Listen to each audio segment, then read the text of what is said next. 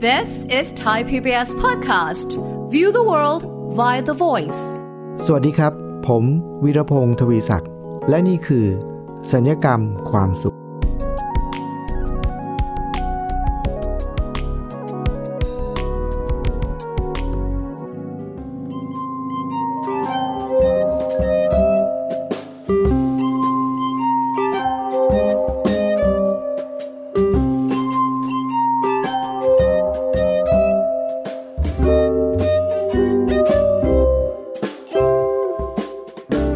ครับเมื่อ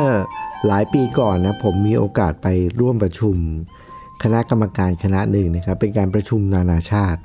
ก็มีโอกาสได้ไปร่วมประชุมที่ประเทศอิตาลีนะครับ ที่กรุงโรมโหคุณผู้ฟังครับ กรุงโรมนี่ต้องบอกก่อนนะว่าเป็นเมืองที่เต็มไปด้วยศิลปะงดงามมากนะครับ เวลาที่เราไปประชุมเนี่ยวันที่ว่างจากการประชุมเนี่ยพวกเราก็จะมีโอกาสไปเยี่ยมชม เรียกว่าสถาปัตยกรรม งดงามมากนะทั้งเมืองเต็มไปหมดนะครับ เป็นสถาปัตยกรรมโบราณมั่งรูปปั้นโบราณมั่งนะครับ แล้วก็มีสารพัดครับ ตื่นตาตื่นใจมาก มันมีศิลปะอยู่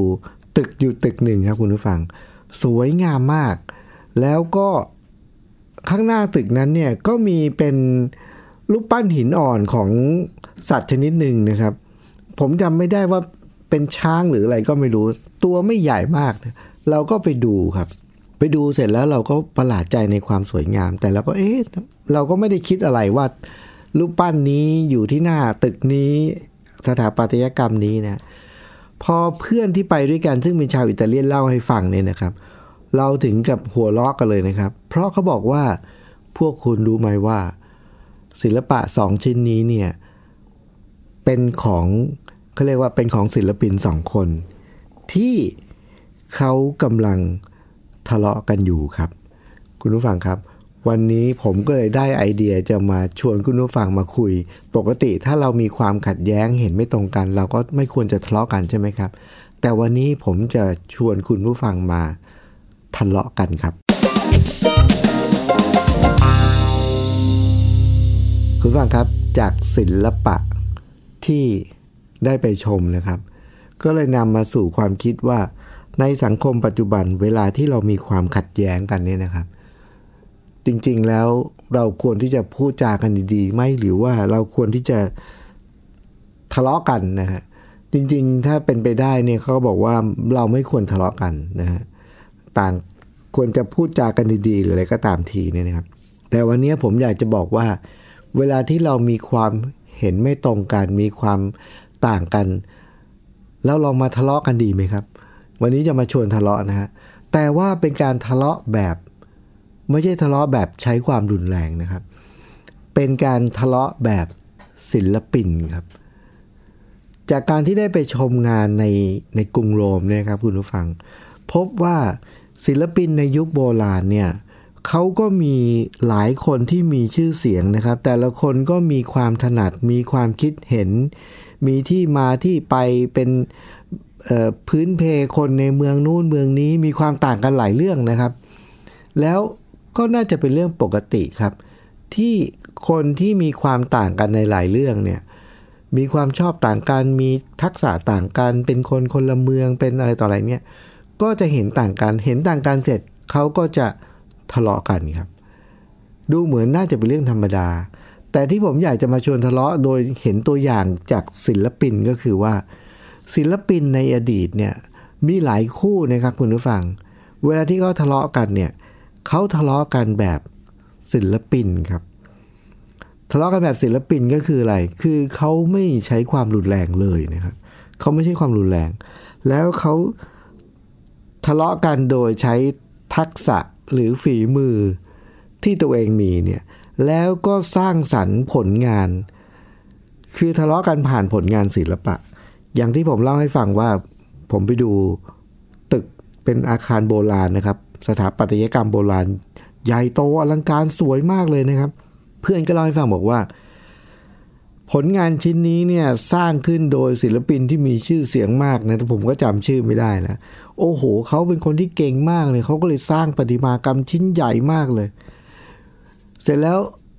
ศิลปินที่เป็นศิลปินคู่กัดกับศิลปินคนนั้นเนี่ยนะครับ พอเห็นคนคนหนึ่งนะครับ สร้างสถาปัตยกรรมใหญ่โตอลังการขนาดนั้นเนี่ยถ้าเกิดว่าจะมาสร้างผลงานทะเลาะกันด้วยด้วยงานนะจะมาสร้างผลงานที่ใหญ่โตอลังการกว่าสถาปัตยกรรมชิ้นนั้นนะ ก็ไม่ไม่สามารถแล้วว่าที่ไม่มีครับ มีที่เหลืออยู่นิดเดียวครับ คู่กัดเขาศิลปินคู่กัดเขาก็เลยทำไงรู้ไหมครับ มาสร้างเขาเรียกอะไรมาแกะสลักเป็นรูปสัตว์ตัวหนึ่งไม่ใหญ่ครับคุณผู้ฟัง รู้สึกจะเป็นช้างนะครับ แกะสลักด้วยหินอ่อนนะช้างตัวหนึ่ง แล้วรูปปั้นช้างตัวหนึ่งเนี่ย มันจะไป จะไปต่อกรกับสถาปัตยกรรมใหญ่โตโมโหลานได้ยังไง วิธีคิดก็ง่าย ๆครับ ก็ โอ้ของคุณคิดว่าใหญ่โตขนาดไหนของฉันเนี่ย ฉันปั้นช้างตัวเดียวก็พอละ แล้วทะเลาะกันยังไงรู้ไหมครับ ศิลปินที่ปั้นช้างขึ้นมาเนี่ย ก็แค่เอาช้างเนี่ยมาตั้งไว้ที่หน้าตึกนี้นะ หน้าสถาปัตยกรรมใหญ่โตมโหฬารเนี่ยที่เขาภูมิใจมากมากมายเนี่ยนะ เอาเอารูปปั้น หินอ่อนช้างของตัวเองมาตั้งไว้หน้าตึกนั้น โดยหันก้นให้เฉยๆอย่างนั้นก็คือ หันก้นไปทางนั้นอะแค่เนี้ยเป็นการทะเลาะแบบศิลปินแล้วนะคุณผู้ฟังเขาก็สะใจของตัวเองเนี่ยแล้วก็สร้างความขุ่นข้องหมองใจให้กับเจ้าของสถาปัตยกรรมใหญ่โตโมโหลานนะแค่นั้นเองเป็นการทะเลาะกันแบบศิลปินนะฮะ หรือที่จริงแล้วเนี่ยครับคุณผู้ฟังเวลาที่เรามีความขัดแย้งกันเนี่ยถ้าเราเป็นคนที่มีศิลปะในหัวใจนะครับ บางทีการสื่อสารของเรา หรือการทะเลาะกันในแบบศิลปินเนี่ยอาจจะส่งผลดีนะแล้วก็ส่งผลได้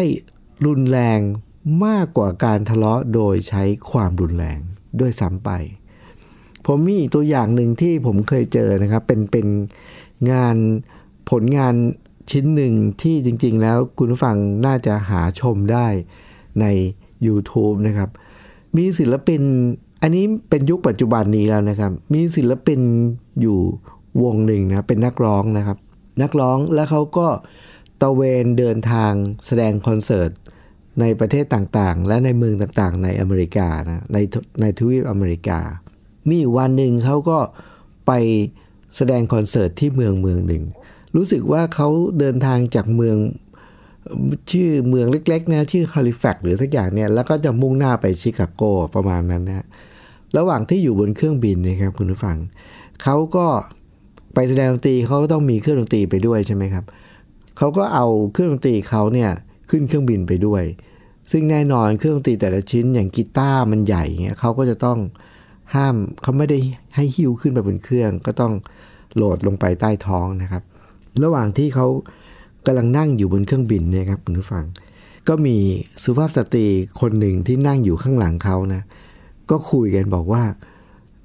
นั่งอยู่บนเครื่องบินแล้วใช่ไหมก็มองผ่านหน้าต่างเครื่องบินไป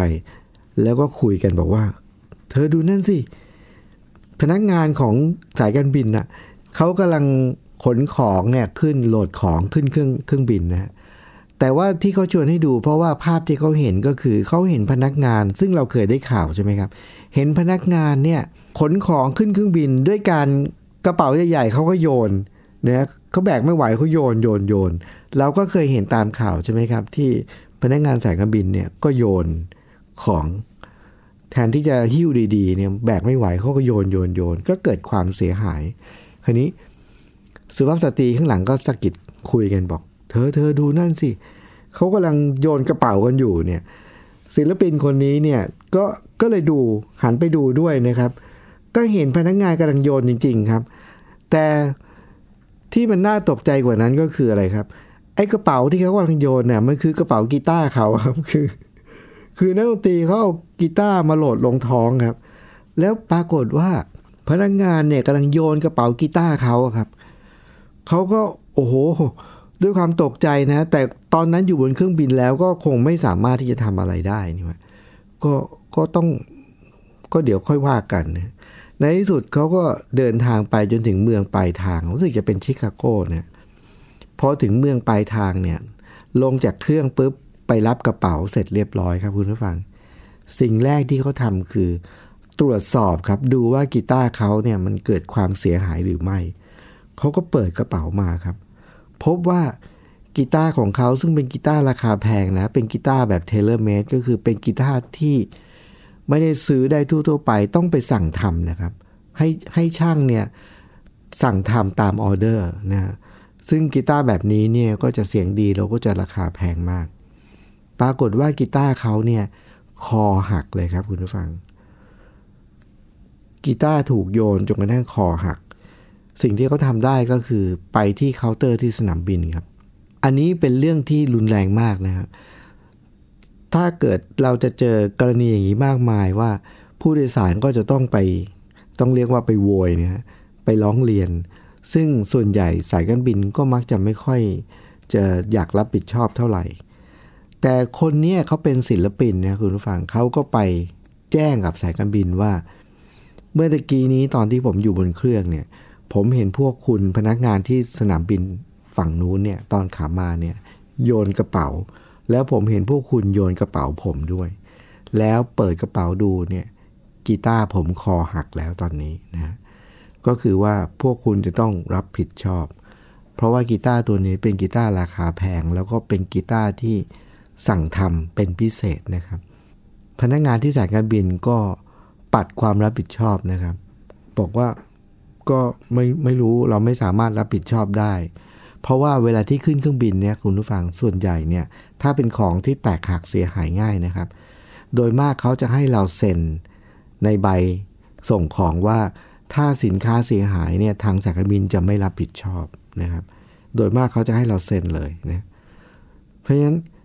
สายการบินก็เลยจะไม่รับผิดชอบครับคุณผู้ฟัง อันนี้ถ้าเป็นกรณีปกตินะครับคุณผู้ฟัง เป็นเหตุการณ์ชวนทะเลาะมาก น่าจะเป็นเรื่องราวใหญ่โตนะน่าจะมีข่าวที่สนามบินเลยครับ เป็นเรื่องของการทะเลาะกันระหว่าง นักดนตรีกับพนักงานที่สนามบิน แล้วก็จะต้องเป็นเรื่องครับ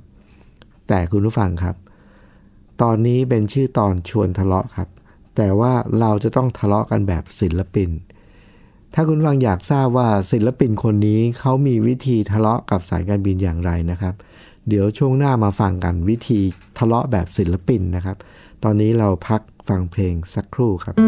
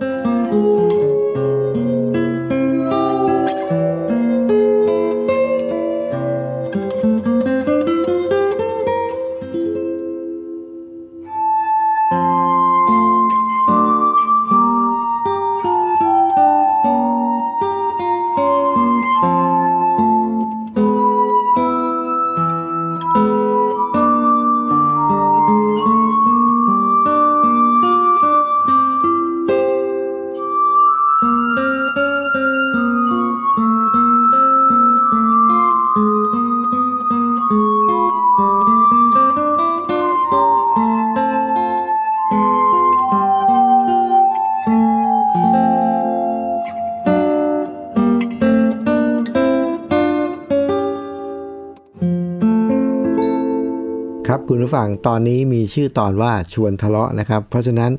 เราอย่าละเว้นเจออะไรที่ขัดแย้งต้องทะเลาะครับ แต่จงทะเลาะในแบบศิลปินครับ อย่าทะเลาะโดยใช้ความรุนแรงนะต้องใช้จินตนาการ ใช้อารมณ์สุนทรียะ ใช้ความคิดสร้างสรรค์ในการทะเลาะครับ แบบศิลปินอิตาเลียนนะเป็นต้นที่ผมเล่าให้ฟังตอนที่แล้ว แล้วก็ก่อนหน้าที่เราจะไปพักกันเนี่ยครับเพื่อนผู้ฟัง ก็มีตัวอย่างของศิลปินที่เดินทางไปแสดงดนตรีแล้ว เกิดความเสียหายกับเครื่องดนตรีของเขา ไปแจ้งแล้วสายการบินไม่รับผิดชอบ ถ้าเป็นปกตินะครับ คงมีเรื่องกันที่สนามบินแน่นอนนะ น่าจะเป็นเรื่องเป็นข่าวใหญ่โต แต่ศิลปินคนนี้เขาใช้วิธีทะเลาะแบบศิลปินครับ วิธีที่เขาทำก็คือ โอเค สายการบินไม่รับผิดชอบไม่เป็นไรครับ เขาเป็นศิลปิน เขาเป็นนักดนตรี เขาเป็นนักกีตาร์เขาเป็นนักร้องครับ วิธีที่เขาใช้คือเขากลับมาครับ แล้วเขาก็แต่งเพลงครับ แต่งเพลงเพลงหนึ่งนะครับ เพลงเพลงนี้เนี่ยถ้าคุณผู้ฟังอยากฟังนะครับ คุณผู้ฟังสามารถที่จะไปเสิร์ชใน YouTube ได้เลยนะครับ ชื่อเพลงยาวมากเลยนะครับแปลเป็นไทยว่าและเขาประกาศเลยนะครับ ว่าสายการบินที่เขาเดินทาง วันนั้นนะครับ คือสายการบินในอเมริกาเนี่ยครับ ชื่อสายการบิน United นะ United Airlines นะแล้วก็เพลงเพลงนี้ชื่อเพลง United Airlines You Broke My Guitar นะแปลเป็นไทยว่าเขาแต่งเพลงเพลงหนึ่งที่ชื่อว่า ชื่อสายการบินนะ และบอกว่าคุณทำกีตาร์ฉันหักนะชื่อเพลงยาวมากนะ แล้วในเนื้อเพลงเนี่ยครับคุณฟัง เนื้อเพลงก็ไม่มีอะไรมาก เนื้อเพลงนี้เขาก็เล่าเหตุการณ์ที่เกิดขึ้นให้ฟังครับว่า วันหนึ่งผมเดินทางไปแสดงดนตรี ผมเดินทางจากเมืองหนึ่งไปอีกเมืองหนึ่ง แล้วระหว่างที่อยู่บนเครื่องบิน ก็มีผู้หญิงที่อยู่ข้างหลังผมเขาก็คุยกันว่า เฮ้ย เธอดูสินะนั่นเขาพนักงานเขาโยนกระเป๋าน่ะผมก็ดูไปปรากฏว่า อ้าว นั่นเขาโยนกระเป๋าจริง ๆ ด้วย แต่เอ๊ะ นั่นกระเป๋าที่เขาโยนนั่นมันกระเป๋ากีตาร์ฉันนี่อะไรเนี่ย คือเขาเล่าเหตุการณ์ที่ผมเล่าให้ฟังเมื่อสักครู่เนี่ยครับคุณผู้ฟัง แต่ว่าเอามาแต่งเป็นเพลง แล้วก็ร้องเป็นเพลง เพลงที่เขาร้องก็เล่าให้ฟังอย่างนี้เลยนะว่าและเขาก็ทำมิวสิกวิดีโอครับประกอบเพลงด้วยนะฮะแต่ในมิวสิกวิดีโอเนี่ยเขาก็เป็นการแสดงที่ทำให้เห็นแบบให้มันเกินจริงนิดหน่อยนะ อย่างเช่นภาพตอนที่พนักงานโยน กระเป๋าโยนกีตาร์เขาเนี่ยเขาก็ทำเป็นแบบแสดงขำๆอะไรเงี้ยนะฮะซึ่งถ้าคุณผู้ฟังไป search ใน YouTube นะจะเห็นจะได้ฟังเพลงนี้นะฮะแล้วก็จะได้ได้เห็นมิวสิกวิดีโอด้วยนะฮะก็เขาก็เล่าตามนี้เลยนะฮะอ่าพอโยนเสร็จปุ๊บ พอผมเดินทางถึงชิคาโกผมก็เปิดกระเป๋าดู ปรากฏว่ากีตาร์ผมเป็นกีตาร์อย่างดี คอหักเลยนะครับ ผมก็ไปแจ้งพนักงาน พนักงานก็ไม่รับผิดชอบอะไรนะเขาก็เล่าเหตุการณ์ที่เกิดขึ้นอย่างนี้เลยนะ แล้วถึงเวลาเข้าท่อนฮุกครับกีตาร์คุณผู้ฟังครับ เข้าท่อนฮุกท่อนรับของเพลงเนี่ยเขาก็ร้องซ้ำๆครับร้องซ้ำๆเป็นชื่อสายการบินแล้วก็บอกว่า คุณทำกีตาร์ชั้นหัก คุณทำกีตาร์ชั้นหักร้องซ้ำๆซ้ำๆซ้ำๆอยู่อย่างเงี้ยครับวนไปวนมานะเพื่อเป็นการตอกย้ำคุณผู้ฟังครับ ศิลปินคนหนึ่งที่มีปัญหากับสายการบิน สายการบินไม่ยอมรับผิดชอบ กีตาร์เขาเนี่ยราคาหลายแสนนะครับ ถ้าจ่ายก็คงต้องเยอะอยู่ครับ แต่ว่าไม่รับผิดชอบ แต่วิธีที่เขาใช้คือเขาไม่ใช้ความรุนแรง เขาแต่งเพลงขึ้นมาเพลงเดียวครับ เพลงชื่อสายการบินทำกีตาร์ชั้นหัก แล้วก็เอาเพลงเนี่ยครับคุณผู้ฟังอัปโหลดขึ้น YouTube ครับ คุณฟังทราบไหมครับว่าเกิดอะไรขึ้น พอเพลงนี้ถูกอัปโหลดขึ้น YouTube นะครับ ภายในเวลาไม่กี่วันนะครับ มีคนเข้ามาคลิกดูเพลงนี้ใน YouTube เนี่ย เป็น 10 ล้านคนนะครับคุณผู้ฟัง คือโอ้โห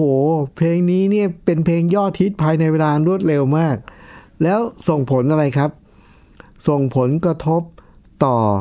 ราคาหุ้นของสายการบินครับ หุ้นของสายการบินเนี่ยร่วงแบบหนักเลยครับ จนกระทั่งผลที่เกิดขึ้นคือศิลปินกลุ่มนี้หรือศิลปินคนนี้เนี่ยวงนี้เนี่ยครับ ผลที่เขาได้รับคือ เขาได้รับการติดต่อจากสายการบินนะครับ ให้เข้าไปคุยกับผู้บริหารของสายการบิน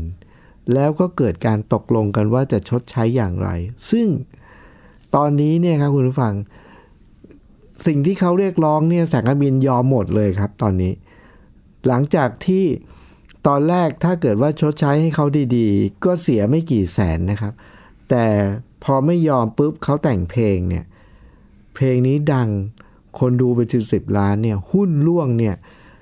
คือเสียหายกับสายการบินแบบมหาศาลนะครับ มหาศาล ตอนนี้สายการบินนี่ต้องเชิญเข้ามา แล้วต้องการอะไรเนี่ยยอมหมดนะครับ ในที่สุดผมก็ไม่แน่ใจรู้สึกว่าเขาจะต้องแต่งเพลงขึ้นมาแก้อีกนะ หมายถึงว่าเพื่อจะบอกว่าหลังจากนั้นเกิดอะไรขึ้นอะไรเงี้ยนะครับ แล้วก็ช่วงนั้นเนี่ยผมจำได้ว่า อันนี้ก็หลายปีพอสมควรนะครับจำได้ว่ามีสื่อหลายสำนักก็มาเอามาออกข่าว ยิ่งทำให้สายการบินยิ่งต้องรีบเคลียร์ปัญหาให้จบนะครับ คุณผู้ฟังครับ ที่เล่ากรณีนี้เนี่ยให้ฟังเนี่ยเป็นเพราะว่า ผมมีความรู้สึกว่ามันน่าจะเป็นเรื่องปกติที่หลายครั้งเวลาที่เราอยู่ในสังคมนะครับคุณผู้ฟัง เราอาจจะมีความเห็นไม่ตรงกัน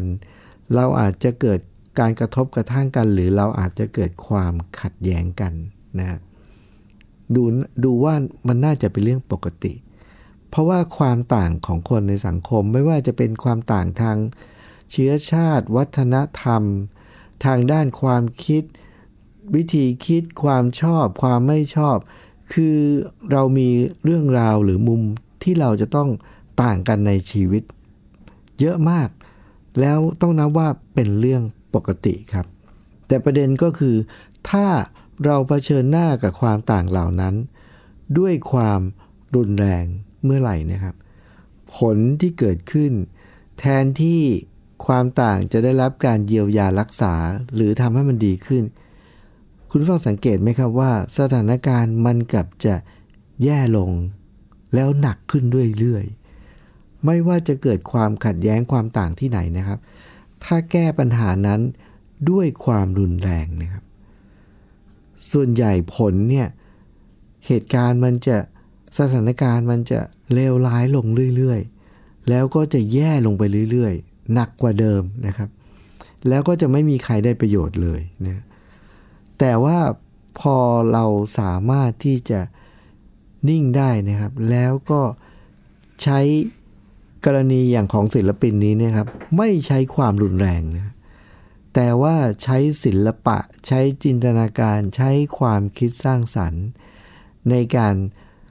ถ่ายทอดในการจัดการกับความขัดแย้งนั้น ในการถ่ายทอด หรือว่าในการจัดการกับสถานการณ์นั้นเนี่ยสถานการณ์มันจะกลับคืนสู่สภาวะปกติได้เร็วมาก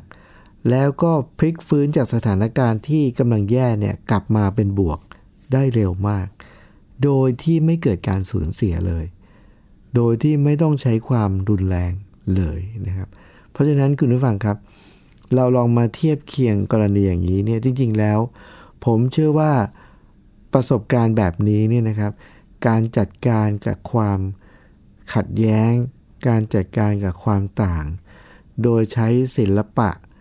โดยใช้จินตนาการ โดยใช้ความคิดสร้างสรรค์เนี่ย ที่จริงแล้วมีเหตุการณ์แบบนี้เกิดขึ้นหลายครั้งนะครับ ซ้ำแล้วซ้ำเล่า แต่ว่าบางทีเราอาจจะไม่ค่อยได้รู้หรือว่าไม่ค่อยได้ยินนะครับ ผมเคยได้ยินเรื่องราวเกี่ยวกับศิลปินที่ เป็นคู่แข่งกัน เป็นนักร้องในแนวเดียวกัน คือแข่งกันในที ดูซิว่าใครคนนั้นจะเก่งกว่า คนนี้จะเก่งกว่า คนไหนจะเป็นที่นิยมกว่านะครับ แล้วก็ทะเลาะกันแล้วก็ไม่พูดกันเลยนะครับ ขัดแย้งกันนะ แต่เขาไม่ใช้ความรุนแรงเลยครับ เขาจะใช้การสร้างผลงานศิลปะของตัวเอง เขาจะมุ่งเน้นไปที่การสร้างผลงานศิลปะของตัวเอง ให้ดีขึ้นเรื่อยๆ พูดง่ายๆว่าเขาจะแข่งกัน เขาจะต่อกรกัน เขาจะทะเลาะกัน โดยใช้ฝีมือทางศิลปะที่เขามี ไม่ว่าจะเป็นนักร้อง ไม่ว่าจะเป็นนักกีฬานะครับที่ผมเคยได้ยิน หรือศิลปินที่ยิ่งใหญ่ระดับโลกอย่างไมเคิลแองเจโลหรือว่า สองคนที่ดังมากเลยนะ ที่ผมก็เคยได้ยินเรื่องราวเกี่ยวกับความขัดแย้งของเขาสองคนนะครับ คือไมเคิลแองเจโลกับเลโอนาร์โด ดาวินชีเนี่ยสองคนนี้ยิ่งใหญ่ทั้งคู่ครับ ขัดแย้งกันทะเลาะกัน แต่ว่าเขาใช้การทะเลาะกันด้วยศิลปะ ผลที่เกิดขึ้นคืออะไรครับ ผลที่เกิดขึ้นคือ โลกใบนี้มีผลงานศิลปะ ชิ้นแบบสุดยอด จากทั้งสองคนนี้ เพื่อที่จะเขาทะเลาะกันเนี้ยในการสร้างงานเนี่ยแต่โลกได้ผลงานศิลปะจากศิลปินเอกคู่นี้อย่างมากมายมหาศาลที่เราได้ชื่นชมจนปัจจุบันนี้นะครับคุณฟัง เพราะฉะนั้นคุณฟังครับ อย่าลืมนะครับหลายครั้งเวลาที่เราต้องเกิดความเห็นไม่ตรงกันเกิดความขัดแย้งกันเนี่ยบางทีการทะเลาะกันก็เป็นเรื่องจำเป็นนะครับ แต่จะดีมาก ถ้าเราจะแสดงออกถึงความขัดแย้งหรือว่าทะเลาะกันเนี่ยตามแบบอย่างของศิลปินครับ คือทะเลาะกันโดยใช้ผลงาน และทะเลาะกันโดยไม่ใช้ความรุนแรงครับคุณผู้ฟัง คุณผู้ฟังครับ รายการสัญญกรรมความสุข รายการที่จะให้แง่คิดมุมมอง เพื่อทำให้เรามีความสุขในชีวิตมากขึ้นนะครับ และมีความทุกข์ น้อยลง วันนี้ผมวิรพงศ์ทวีศักดิ์ต้องลาไปก่อนนะครับ สวัสดีครับ ติดตามรายการได้ที่ www.thaipbspodcast.com แอปพลิเคชัน Thai PBS Podcast หรือฟังผ่านแอปพลิเคชัน Podcast ของ iOS Google Podcast Android Podbean SoundCloud และ Spotify ติดตามความเคลื่อนไหวของรายการและแสดงความคิดเห็น โดยกดถูกใจที่ facebook.com/thaipbspodcast